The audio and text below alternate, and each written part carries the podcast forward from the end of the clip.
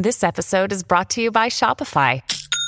Forget the frustration of picking commerce platforms when you switch your business to Shopify, the global commerce platform that supercharges your selling wherever you sell. With Shopify, you'll harness the same intuitive features, trusted apps, and powerful analytics used by the world's leading brands. Sign up today for your $1 per month trial period at shopify.com/tech, all lowercase. That's shopify.com/tech. Welcome to the New Books Network. Hello and welcome to another episode on the New Books Network. I'm one of your hosts, Dr. Miranda Melcher, and I'm very pleased to have with me today the two authors of the book titled Social Media and the Automatic Production of Memory, Classification, Ranking, and the Sorting of the Past, published by Bristol University Press in 2021. The book does a lot of interesting things that are very much at the forefront of, I think, of a lot of our daily lives, even if we don't really think about it or realize it's happening. Mainly, how does social media impact memories and how we remember? So I'm very pleased to have both the authors, Dr. Ben Jacobsen and Dr. David Beer, with us to tell us about their book. Ben, Dave, thank you so much for being with us. Thank you for the invite. Thank you. Very pleased to have you both here. Can we start off with a bit of an introduction of yourselves and explain why this book and why write it together? Perhaps, Ben, you can start us off. Yeah, of course. So I think the book sort of grew out of, I was doing my PhD at the time, and the PhD sort of very broadly explored the idea, exactly as you mentioned, the ideas of social media and memory, and also sort of linking it into how ideas of data and algorithms as well, how they sort of all come together to impact how we understand memory and what memory actually is. And I was doing my PhD with Dave as well, so he was my PhD supervisor, and a lot of the conversations that we had about the project and about the data that I had. And I was in the process of writing some papers and obviously writing the PhD, but this sort of the stuff for the book was sort of quite supplementary, and we were currently working on a paper together that didn't really fit the normal paper format, really, because it was too long, and it was pulling in two sort of different directions, and basically Dave had the idea of let's just turn it into a book, and sort of from there kind of the sections expanded, and we sort of brought in extra material and sort of thought about sort of different ideas and concepts and how we can sort of turn the question around. So it's very much based around one particular case study in many ways, but it's very much trying to conceptualize exactly what's going on in this sort of landscape of memory devices, technology and memory, really. So that's really where it began. Thank you for that. Dave, is there anything you'd like to say on that introductory point? No, just that I've been working on trying to understand the sort of sociology of algorithms since about sort of 2007, 2008 in different areas. And this was one of those areas. So it was a really good opportunity to work with Ben to develop the idea around algorithms and memory in particular in this instance. Great. Thank you for that start. Ben, I'm pleased, in fact, that you already brought up the idea that this really wouldn't have worked as a journal article, because one of the first things I noticed is like, wow, okay, this is a big topic. This is an important topic. There's so many ways one could look at this. So can you introduce us a bit to the scope and focus of the book, and perhaps especially, how did you determine this? Yeah, I mean, that's interesting because so the PhD itself and the way the sort of, together with Dave, the way we sort of kind of framed the PhD thesis, which was like, you know, where we could spend quite a few years on it, was very much looking at about 20 or so different features and looking at the functionality of each one in detail, and then really getting to the nitty-gritty of how they work on a software level, but also on a sort of discursive level as well in terms of the industry documents behind it. But I think that the interesting thing with the book was the idea of looking at one particular feature almost as a sort of as an archetypical feature for, like, how can we then sort of use this as a springboard to understand, you know, sort of other features that exist out there. Because, I mean, as you're saying, I mean, it's a huge topic and it's getting bigger and bigger as well, with a lot of functionalities sort of being incorporated into smartphones, into into databases and archives. So it's not that we're just working with standalone features either. I mean, Facebook memory is very much, it's an indelible part of the platform itself. And as I was just reading this morning, is that one of the things that the platform, what they write on their in their help center section, is that they say is that you can sort of, you know, control what's inside memory. So you can sort of tweak elements of it as a user, but you can never turn it off. It's one of those features that you can never turn off. It's always there, even if you don't want to engage with it. If you engage with the platform itself, you'll still have to engage with it. So it became interesting. And it also gave us a bit of a focus, because I think the problem is that with this being so many, the problem is that you don't want to get too much drowned in the technical detail of it without thinking, actually, in terms of a bigger picture, how does this, you know, sort of speak to culture in general, in terms of what this says about memory in general. So I think focusing on one feature gave us a way in a way as well, because it also made it easier in terms of doing field work and interviewing, you know, sort of people in everyday life in terms of how they use the platform. It sort of gave us, you know, sort of a hook for them to sort of say, actually, how do we engage with this platform? And it also gave us some points of comparison, because people who use sort of Apple smartphones as well, like, you know, they were able to compare and say, well, actually, how does Facebook compare to some of the things that you might encounter, you know, in other aspects of your life? So in many ways, it sort of gave us the focus, but at the same time, I think it gave us sort of a springboard to conceptualize this relationship between technology and memory further than just the platform itself, if that makes sense. Mm-hmm. Yeah, no, that does make sense. Dave, is there anything you'd like to add here? No, I think that's it, really. We're just trying to think about how memory was changing as a result of these technologies, and trying to understand how these broader developments were impacting on how memory as a concept is understood, really. That's one of the key things that we're trying to get at, I think, through this focus upon a particular set of developments. So that's, in fact, something I'd love to ask you a bit more about, Dave. We've mentioned these broader developments that this is part of. Can we talk about what those are that are impacting memory-making processes? Yeah, so I think, well, the main thing was the integration of algorithms into everyday life. So the decision-making parts of code being embedded into everyday structures that make decisions on our behalf.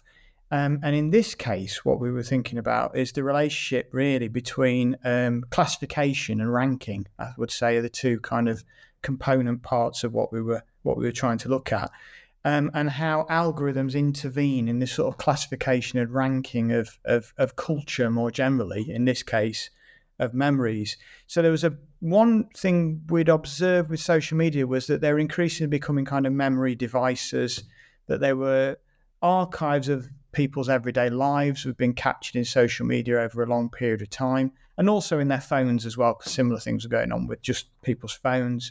So they're repackaging memories, delivering it back to them. So we thought it's interesting here how that occurs. So the two kind of sets of processes around classification and ranking are much broader sets of developments about, with all this content around us, how can we possibly manage it all? So one way is through classificatory systems, in this case, memories being classified.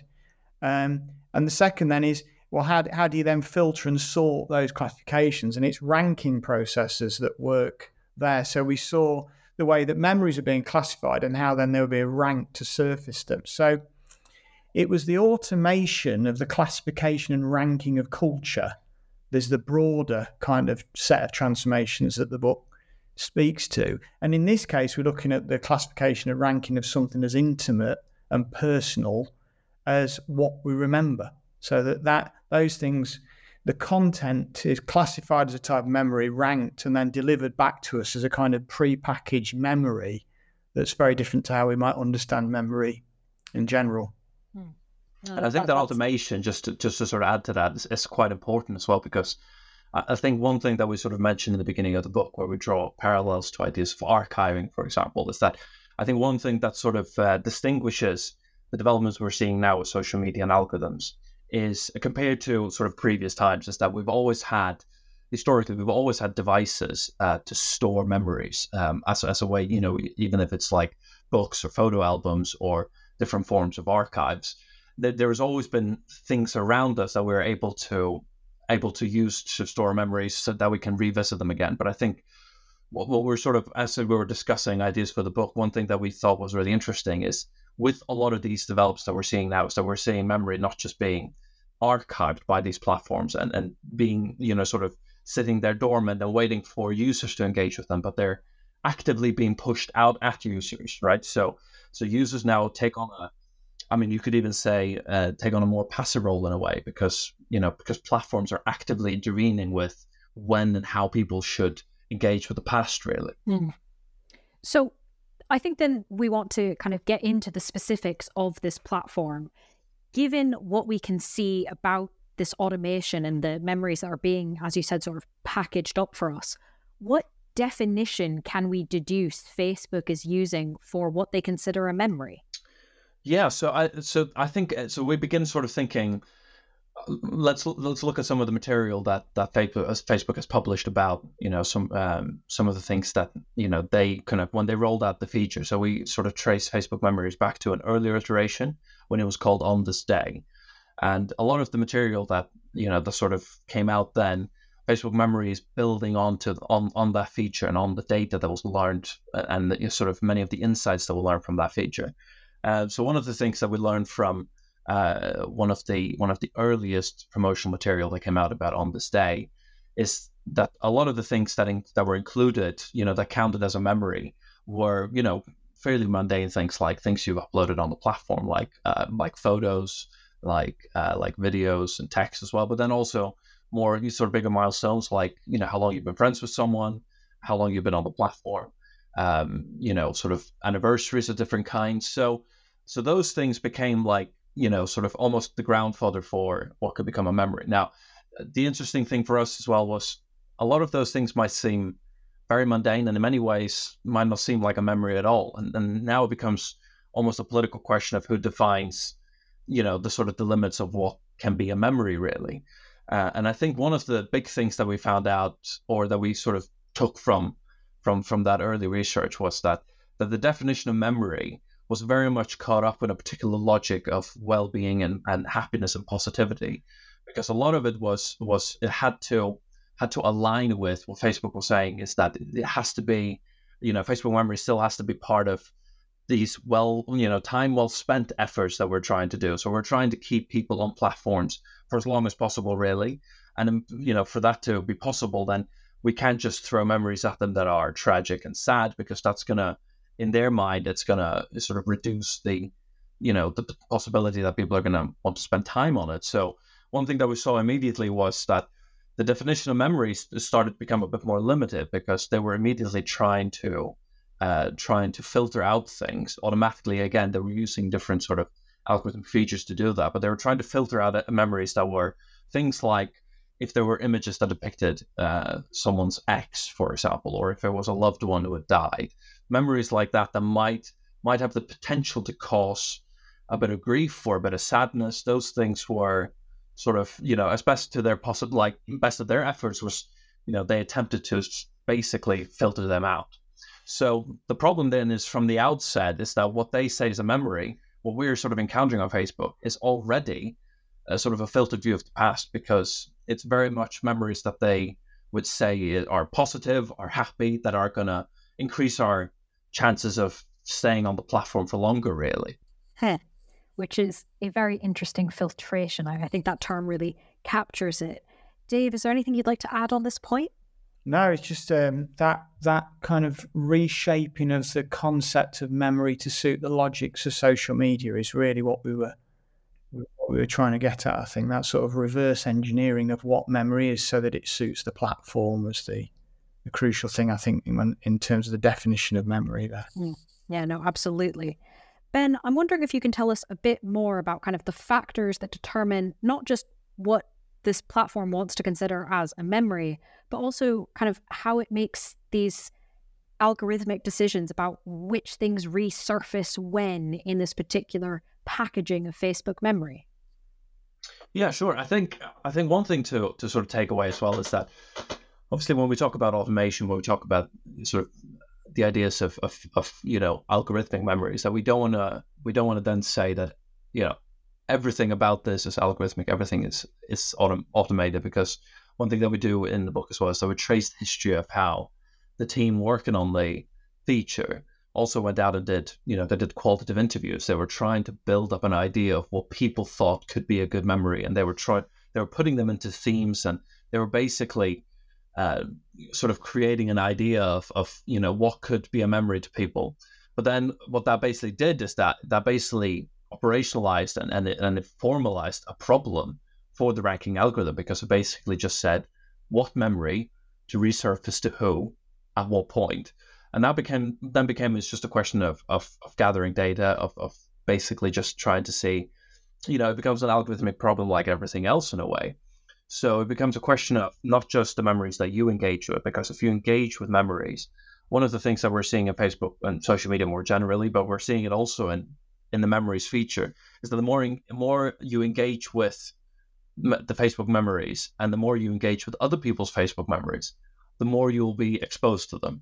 So that also sort of, adds to that sort of algorithmic logic that, they will obviously, it creates different patterns of how to engage with the past, really.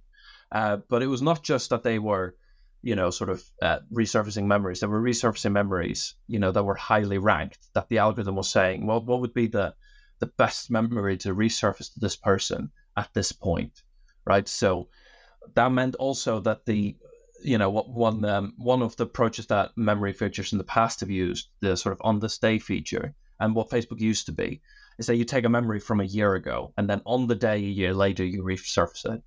And the problem is that yes, you will get a lot of good memories from it, but the problem is you're missing out on, if we take sort of the point of view of Facebook, is that you miss out on a lot of other potentially engaging memories. So they will resurface memories irrespective of, in many ways, when it was. So it could be like a seasonal memory, for example. Here's your winter memories. You could be a memory just bundled together into, say, here's a memory from your holiday. And some of them are really hard to understand the sort of temporal logic behind it, because there isn't a clear cut, this was 6 months ago or this was 12 months ago. And it's very much depends on, how you've engaged with the feature, what you've uploaded, and also what other people like you have uploaded as well and what they like to engage with. So no, that's very helpful to take us through so that we understand kind of what it is that we're actually talking about, what is happening on this platform, so that we can then talk about the impact and implications of this, because that's kind of the obvious, I think, next question. So Dave, can you maybe take us through those impacts and implications of these processes? Yeah, I mean, one of the things that you've seen is that this opening up of everyday life to the sort of politics of the archive. So one of the implications of this kind of taxonomization of memories is that it creates limits or boundaries in what a memory is, what it can be, and how our memories are delivered to us. So those boundaries, if we imagine them as kind of boxes, Foucault spoke about there being a kind of grid that our encoded eyes put things into. You can see this going on here. So you've got a kind of, by creating these classifications of memories, those boxes then limit what memories are and what becomes visible to us again in the future. So you're opening up something as personal as memories and important to our biographies as memory to the kind of politics of the archive, and imposing a metadata onto those thoughts and ideas about ourselves and our pasts. So that seems to us to be an important implication. The way that this taxonomy can kind of demarcate parts of our lives and what that means for our identities. So there are big implications here for how we remember individually and how we remember collectively, and therefore for our individual and collective identities now and into the future as we continue to live with these classifications of our past content as memories. Ben, is there anything you'd like to add on that?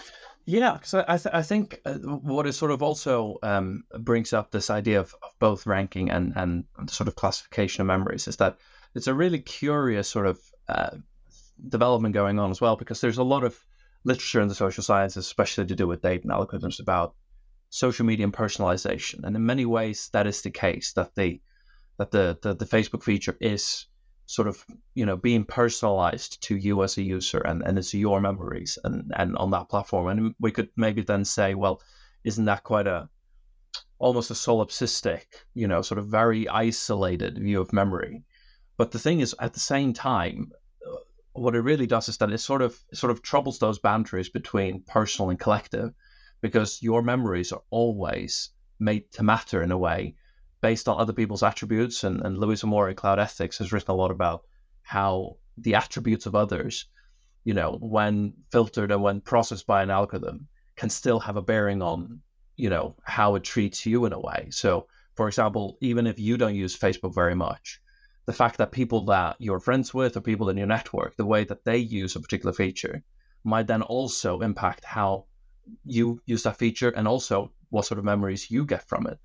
So it's really interesting to see that obviously that the Facebook algorithm there is sort of, I think, also troubling the line between sort of personal and collective memory there by almost deconstructing everything down into data and how everything, you know, every data becomes a potential memory in a way. Wow. Lots of implications there. And I really appreciated that the book did have the space, being not a journal article, to not just think through these things, the two of you, but also ask people about kind of how they react to targeted memories in this way. So Ben, could you maybe tell us a bit about what you found when you asked people about this? Yes. So what we were sort of, obviously, like when we were at the research tape, we were doing qualitative interviews and focus groups with, you know, sort of people from a variety of spectrum in terms of people who've used these features a lot and then people who might never have used these features a lot, but then as we were using them together and we were sort of talking about, you know, what they liked and what they didn't like about. So there was sort of a great variety in terms of levels of engagement. But what we found was really interesting is there wasn't just a particular response to it. There was sort of a quite a wide variety of responses to, you know, how good those memories are and or how bad they are. And actually, one of the things that we sort of from the get-go didn't want to say is that we didn't want to just look at, you know, how are these in a way negative. So we sort of wanted to go beyond that framework of saying, you know, are they just, this is a negative feature, this people are going to think negatively of it. Because what we found is that in one way, people found it really useful. People found it really useful being reminded of certain things, because people would then say, actually, a lot of the time, Facebook is reminding me of things. It doesn't mean anything. It's not a thing. But then occasionally, it does remind me of a really interesting trip that I did with my friend, or a really great birthday that we had last year. And that brings back a lot of really good memories. And actually, in some ways, it instigated people to get back in touch with their sort of old friends or different family members. So that was a point where we were actually saying that's a really interesting use of the platform. And there was another one in there as well, where a lot of people were saying that they sometimes, especially after having seen typical memories being reminded of them over and over again, especially if they've used the platform for years, is that they started to the line between what they thought of a memory and what the Facebook was showing them as a memory, that line started to become blurred, because they couldn't really say, actually, is this just me remembering this? Or is it just, I've been reminded of this so often that now it's just become a memory to me, really. And that was one of the things that we were saying, one of the concepts that we presented in the book called promotion of the memorable, where we're sort of saying that, yes, even though it is important to keep, you know, a distinction between data and memories, you know, obviously any data is not just memories, but at the same time, it's not as simple either, because in many ways, a lot of the sort of the algorithmic processes that are, you know, going on behind the scenes are actually participating in generating memories for people, or actually transforming things into memories. So where people would say, well, they are as real to me as I would any other memory, really. And that was quite a curious find in many ways. Secondly, we found that people were finding it, especially if they didn't use the platform very often, they found the platform to be quite inadequate. It didn't really it just felt a bit out of touch. It didn't feel like authentic. And a lot of people were, especially people who were, you know, didn't use Facebook loads or didn't upload very much or didn't engage, or they said that it felt empty and artificial, where the algorithm was constantly trying to show them things and they weren't really, it wasn't really engaging for them. Thirdly, we found that their memories were also just, as I mentioned before, just completely wrong as well. So whereas Facebook would show people something and they would be like, no, hold on, this is not what happened at all at this point in time, or this is with the wrong person, or this is this image is bundled together in the wrong context. It actually belongs over here. But what we found is that even those sort of mishaps in a way, they still showed something about the logic of how the platform works and how the algorithm works, but also it sort of began sort of a particular engagement with their past, with people's past. So still, even though when the algorithm was wrong, people still engaged with it in a way, which is quite curious. And then lastly, that we also found that these memories could be intrusive, that they felt creepy, especially because people, Facebook is one of those platforms that is known for, or Facebook Memories is a feature that's known for being quite active in promoting and in repackaging sort of memories and automating that process more than other features such as, for example, Time Hop, which takes a much more passive approach and much more of the onus is on the user as well. So I think we were just, you know, in short, just trying to identify variety of different experiences and how people try to make sense of these platforms and these memories. And not just to say Facebook memories or digital memories is just this one thing, because it can be sort of a plethora of different things that have different sort of emotional connections underlying them as well. No, absolutely. And I think that answer demonstrates the range and also highlights some tension, some kind of weirdness and uncertainty about this.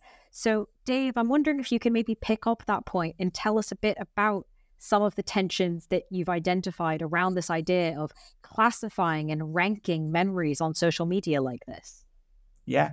And those, the things that Ben's identified there about the struggles over attention and over misconceptions of what a memory is by the system, or that these are reductive ideas, or that they're invasive and creepy, whatever it might be.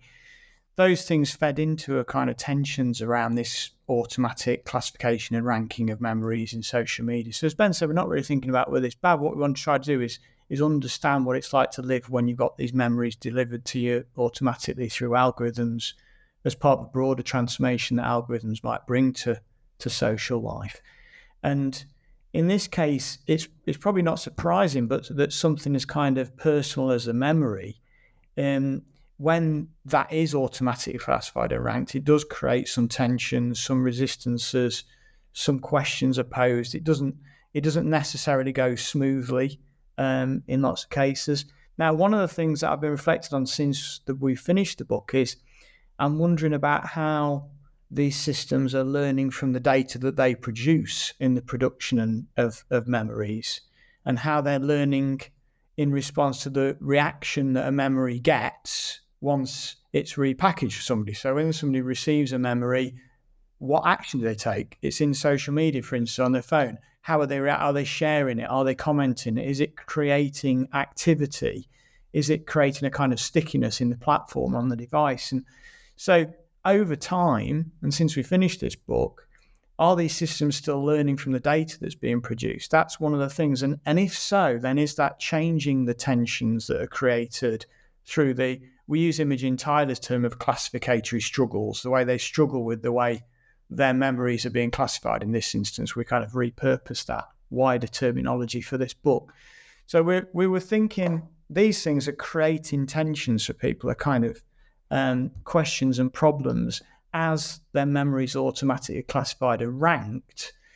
But going on from that now, I'm wondering about how these systems, through the data they produce, will be altering and reclassifying and altering the way that the algorithm ranks memories in response to the data produced through the previous automatic production of memory. So that's kind of an ongoing question now about the way that the data feed back into the production of memories, and that then shapes how those memories are reproduced within these systems into the future. Yeah, because that adds something really interesting, because if they do learn from those engagements with the memories, which intuitively they probably do, don't they? I mean, because it's valuable data as well, like to optimize their algorithm as well. But it then becomes interesting, as you say, like over time, what happens So then in many ways, those memories become quite iterative. Like they over time just start to refer back to memories, not like that exist outside the platform, a picture you took in nature somewhere, but it all becomes about referring back to your engagement with the platform. So it becomes really interesting that how inescapable the platforms then become to our, you know, remembering back. Because then I guess, and it's a question that David's also raised before, is that what happens then if the platform didn't exist, if the platform shut down, or if the platform, you know, if that data was somehow lost, what happens not just to the data itself, but what happens to, you know, our sort of our memories, our ideas of self, our ideas about, you know, how we engage with the past and stuff, like how entangled have we now become with these platforms? Yeah. And how entangled does our memory become over time? Memories become over time. I mean, the book here was a snapshot of the tensions of the classification, ranking of memories and social media. But this is a kind of moving picture. So we've tried to develop some concepts there about the surfacing of memories, the automatic production memory, and the tensions that we've identified, so that these could be of ongoing use. But as we see now, you know, that you can alter pictures on your phone to remove people from the background, change your facial expressions and these sorts of things. That adds a new dimension to this classification and ranking of memories, because these could be images that have been altered as well, as part of the everyday routine of memory making that fits the logic of the platforms and devices. And it sort of adds. It sort of resonates what we were saying earlier about filters, because it sort of, I guess, resonates with, you know, people using filters in their images, because it's almost become taken for granted now that the images that we see on social media are to a certain extent filtered. Like they have used varieties of filters to, you know, add lightning or shade or done different things with it. But I mean, to what extent are future generations just going to take it for granted that all their memories are filtered in some ways, that people have been removed from them, or they've been, you know, sort of perfected in different ways? Or I mean, it does something really interesting in terms of how you move forward, because how we engage with the past also very much determines how we, you know, collect memories moving forward in many ways. Mm-hmm. No, absolutely. I think this book does a great job of being, Dave, as you said, a snapshot, but also of surfacing tensions and questions that are very much unresolved and will continue to be open questions. So it does a lot of useful things in a very small package. And I know that I found a lot of things in it that, despite how embedded we all are in these platforms, I have seen Facebook memories, but I still read this and was like, oh, wait, hang on, I hadn't thought of it that way, or, oh, I hadn't put these things together. So I found surprising elements to it, but I'm always curious if there's anything that authors find surprising, given how much closer you are to the material. So perhaps starting with Dave and then moving to Ben, is there anything during the research or the writing of this book that you found particularly surprising? I was quite intrigued when Ben uncovered the use of qualitative research within the commercial sector that's being used as part of that initial classification and ranking process. I thought that was really interesting example of what sort of Mike Savage, John Law, Evelyn Rupert have called the social life of methods. You know, that you've got this embedded kind of practice within these organisations. Thought that kind of caught by surprise a little bit. I thought it might be a bit of a blunter tool than that, and also the nature of the ranking of memory. I just think it's that kind of is still quite a surprising thing. The idea that you can kind of turn your memories into a sort of league table of the things that are most memorable or most important on some logic. I think it's the idea that interesting, you can take the kind of logic of the league table and of ranking to something as kind of untangible as memory. I think that shows the reach of that kind of way of thinking, you know, what I've called the past kind of metric power. You can see that to take it, the ranking, that logic of ranking, to something as personal as memory, seems to me to show just how far that the data infrastructure and it's the related logics of kind of league tabling and ranking and so on has become. That's a great one. Ben, have you got one? Yeah, I mean, the two I was going to mention, I mean, one of them was exactly that, what Dave was just saying about the qualitative data. Like, I did find that quite surprising because I think we do sometimes have a tendency to make everything about the algorithm. And even though the algorithm is incredibly important, it sometimes obfuscates just how much, you know, sort of social messiness goes on underneath.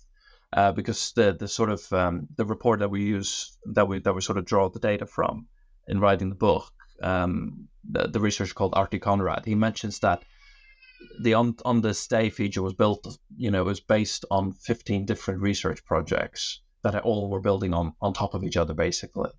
So I think it's hard because, like, you know, when we come to something like this, we see the finished product, everything looks very smooth, looks very automated, frictionless. But I guess the interesting thing is exactly like just, you know, the extent of, you know, the sociality that goes underneath that's kind of hidden, you know, that sort of social labor that goes on underneath.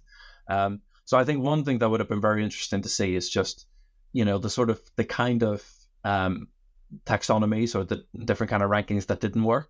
It'd be really interesting to see, like, where did they go wrong? What sort of versions of the memories feature did they scrap? You know, which one did they choose away? You know, in favor of the one that we have now. And all of that is obviously we don't have that. We can speculate, but I think it sort of brings attention to that. I mean, the other thing, just really briefly, I was sort of very struck by how many people were talking about these features as providing them with memories that they couldn't tell if it was real or not, and that was something because I think there is also a temptation when we study social media and digital media in general that any form of mediation, technical mediation, is some sort of seen as once removed from the real world, as memory in the brain, or, you know, memory, you know, that we have amongst each other, or embodied memory or something like that.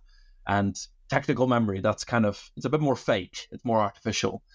But the amount of people who actually talked about memory as being like, well, actually, no, I think a lot of those memories are real, or at least I can't distinguish between what I think is real and what's not, because it's come to matter to me on an emotional level that it hasn't before. So yeah, I think those two things. Those are, again, great things. Thank you both for sharing those surprises with us. As a final question, I'm very curious, kind of given how much is still out there on this topic, but of course, how many other things there are for any of us to research. I'm curious, now that this book is out, whether there's anything you each individually or perhaps together are working on, whether or not it's a book, whether or not it's on this exact topic that you'd like to preview or highlight. Ben, perhaps starting with you. Yeah, so So basically, I started right after I finished my PhD, I then taught for a bit at York, and then I took up a 3-year research post at Durham with Louisa Moore's project, which was on sort of algorithmic societies, looking at machine learning, looking at ethics. So a lot of the work afterwards that I've been doing now focuses very much on looking at sort of machine learning on a technical level, but also looking at how sort of ideas of ethics are being sort of transformed through a lot of the new models that we're seeing now. So we're examining a lot of stuff to do with generative modeling. So like a lot of the generative AI that we're seeing now is that we're looking at and researching how those are being, and not just how they're being embedded in society, but actually looking at the infrastructure, like, and also the architectures that computer science papers outline. Personally, I've been very intrigued with this idea of synthetic data, of what happens when you have machine learning algorithms generating data for other algorithms to be trained on.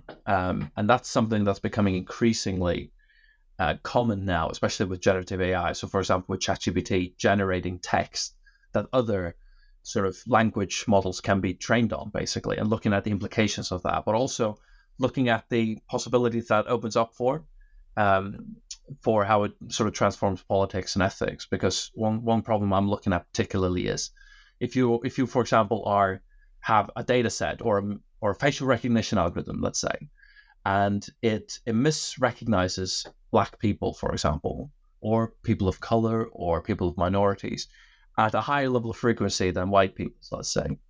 Then a lot of the critique that we've had from a social science point of view has been, say, a lot of those algorithms, it's not representative enough. We need to sort of create more, balanced algorithms and things. Synthetic data now is offering kind of engineers and policymakers. It's basically opening a way for them to say, well, okay, if we're missing black faces from our data set, well, let's use an algorithm to generate extra faces of black images that we can then incorporate into our data and make it balanced in inverted commas. And what does that do to our ideas of ethics when actually any missing data that you can have, you can just generate and sort of incorporate afterwards?